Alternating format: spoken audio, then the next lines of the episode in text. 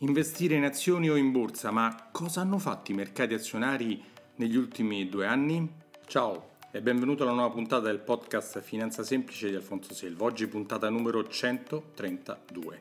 Ma prima di cominciare, come sempre, ti invito ad andare sul mio sito www.alfonsoselva.it e scaricare gratis il libro, il mio libro, Come investire i tuoi soldi senza sbagliare. Un libro semplice, utile per capire le basi dell'investimento. E non è tutto da oggi c'è una grande novità. Se ti piace questo podcast e vuoi contribuire a farlo andare ancora meglio, a farlo crescere, quindi a darmi le risorse per farlo crescere, puoi farlo. Ho messo un bottoncino Buy Me a Coffee dove puoi fare una donazione, mi puoi eh, comprare un caffè eh, una volta o diverse volte nel, nell'anno per contribuire a darmi le risorse per far crescere sempre di più questo podcast e darti tante informazioni utili per capire come fare per investire i tuoi soldi. Ma ora torniamo al podcast.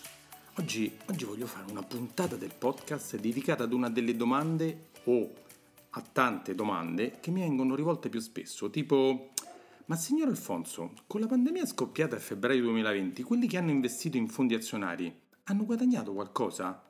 Oppure un'altra, ma signor Alfonso, ho sentito dire che con lo scoppio del Covid ad inizio 2020 tutti i mercati azionari sono crollati del 40, del 50, ma poi cosa è successo? O ancora, ma signor Alfonso, un mio amico mi ha detto che ha guadagnato molto con i suoi fondi comuni investiti in borsa, mentre io con la mia banca non ho guadagnato praticamente niente, ma come mai? Oppure per finire, ma te ne potrei fare anche molte altre, l'ultima, ma signor Alfonso, i soldi che ho investiti nella banca in cui sono cliente da vent'anni seguendo i consigli del bancario che mi ha fatto fare un investimento, come diceva lui, super garantito, non hanno reso nulla, anzi hanno perso qualcosa, ma allora? E allora, ti sto raccontando queste cose perché, come ti ho detto, negli ultimi mesi mi è capitato molte volte di parlare con persone non miei clienti che avevano queste convinzioni o simili. Però Prima di raccontarti come rispondo a queste affermazioni voglio fare una premessa importante, molto importante, che dico sempre quando inizio un, un, un, a parlare con un nuovo cliente, quindi quando gli spiego qual è la mia filosofia di investimento.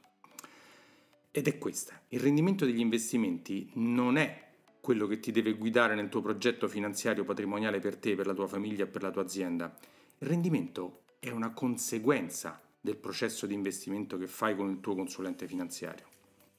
E ora la classica domanda che è, ma dici, ma in che senso? Beh, nel senso che se la prima domanda che fai in banca tradizionale, alla posta o anche al tuo consulente finanziario è ma quanto mi rende? E lui o loro ti rispondono, allora è tutto sbagliato dall'inizio. È come se tu per dimagrire chiedessi subito di quanti chili ti farà dimagrire il dietologo e lui, per farlo eh, in risposta, ti dicesse quanto e ti desse delle pasticche per farti dimagrire in 15 giorni. Il risultato sarebbe molto pericoloso per la tua salute e sicuramente non duraturo nel tempo. Se sei manda- mai andato da un dietologo professionista, prima ti fa fare degli esami, poi ti bombarda di domande per capire il tuo stile di vita, poi ti prescrive un regime alimentare studiato su misura per te e sicuramente all'inizio non ti dice quanti chili dimagrirai, ma ti porterà al tuo peso forma in base al sesso, all'età, all'altezza e molte altre cose che lui valuterà. Ma ritorniamo alla questione rendimento sugli investimenti, che è un po' diciamo, la, la, la chiave di questo podcast di oggi. Le domande che devi farti, devi fare e che soprattutto ti devono fare le persone con cui ti interfacci per investire i tuoi soldi sono altre. Beh, se ti stai chiedendo adesso quali sono queste domande, ti rimando ad altri podcast eh, del passato dove ho anche altri video dove le ho elencate più volte, oggi non le ridirò un'altra volta. Però ora ti racconto nel dettaglio come rispondo alle domande su come sono andati i mercati azionari mondiali nel 2020 e nel 2021, quindi gli ultimi due anni. Nel 2020, dopo lo scoppio della pandemia, è vero che le borse hanno perso il 40 e anche il 50%, ma poi nel corso dell'anno hanno recuperato tutto e anche guadagnato. Per darti un po' la sintesi del, delle borse mondiali, ti cito l'indice MCI World, che è l'indice che fa la media di un po' di tutte le borse del mondo, pesandole ognuna per la propria importanza. Questo indice, che come ho detto è una media, che prende in carico quelle che hanno guadagnato, ma anche alcune che hanno perso, perché chiaramente qualcuna guadagna e qualcuna perde, ha fatto una media nel 2020 del 16,53. Quindi questo vuol dire che se anche tu avessi investito in un fondo azionario che investe nell'indice globale, i tuoi risparmi avrebbero reso in media il 16,53 nel 2020. E ora andiamo al 2021, l'anno appena passato, e cioè quanto hanno reso nella media i mercati azionari mondiali nel 2021. E anche qui ti cito l'indice MCI World, che è sempre, ti, ti, ricordo, questo indice che fa una media di tutte le borse del mondo con quelle che hanno guadagnato e quelle che hanno perso. Beh, nel 2021 ha guadagnato questo indice il 22,38%. Quindi, per fare un po' un riassunto adesso, per, per andare a fare una media, la media degli indici azionari nelle borse mondiali ha fatto guadagnare il 16,53 nel 2020 e il 22,38 nel 2021. Quindi, quindi la diceria o la convinzione che i mercati azionari non hanno guadagnato da quando è scoppiata la pandemia è completamente sbagliata. Quindi chi ha investito in borsa ha guadagnato. Sì, ha guadagnato e anche molto molto bene ma già sento quella vocina che gira ogni tanto, ma, ma investire in tutto in borsa è pericoloso. È vero, hai ragione, questa vocina ha ragione e infatti io, ai miei clienti, gli faccio dei portafogli diversificati costruiti su misura per loro, perché ognuno è diverso, ogni cliente è diverso dall'altro, quindi non ci sarà mai lo stesso portafoglio per due clienti diversi. E quindi quindi che succede nel pratico? Beh, per darti un'idea ancora più vicina al pratico e alla, a, a quello che succede veramente, come abbiamo detto giustamente di solito non si investe mai tutto in azioni, ma si bilancia con obbligazioni o altre asset class, come dicono quelli bravi, cioè si comprano dei fondi azionari, dei fondi obbligazionari, dei fondi monetari e anche fondi che investono in materie prime o altre cose. Quindi cosa succede nei portafogli di investimento dei clienti dei consulenti finanziari? aspetta, aspetta, ma perché dico e sottolineo nei portafogli dei consulenti finanziari? Beh, sottolineo questa parola nei portafogli dei consulenti finanziari perché quando fanno delle statistiche, la Consob, la Banca d'Italia o altri studi, esce sempre fuori che i clienti dei consulenti finanziari hanno una percentuale di fondi azionari più alta dei clienti delle banche tradizionali o della posta.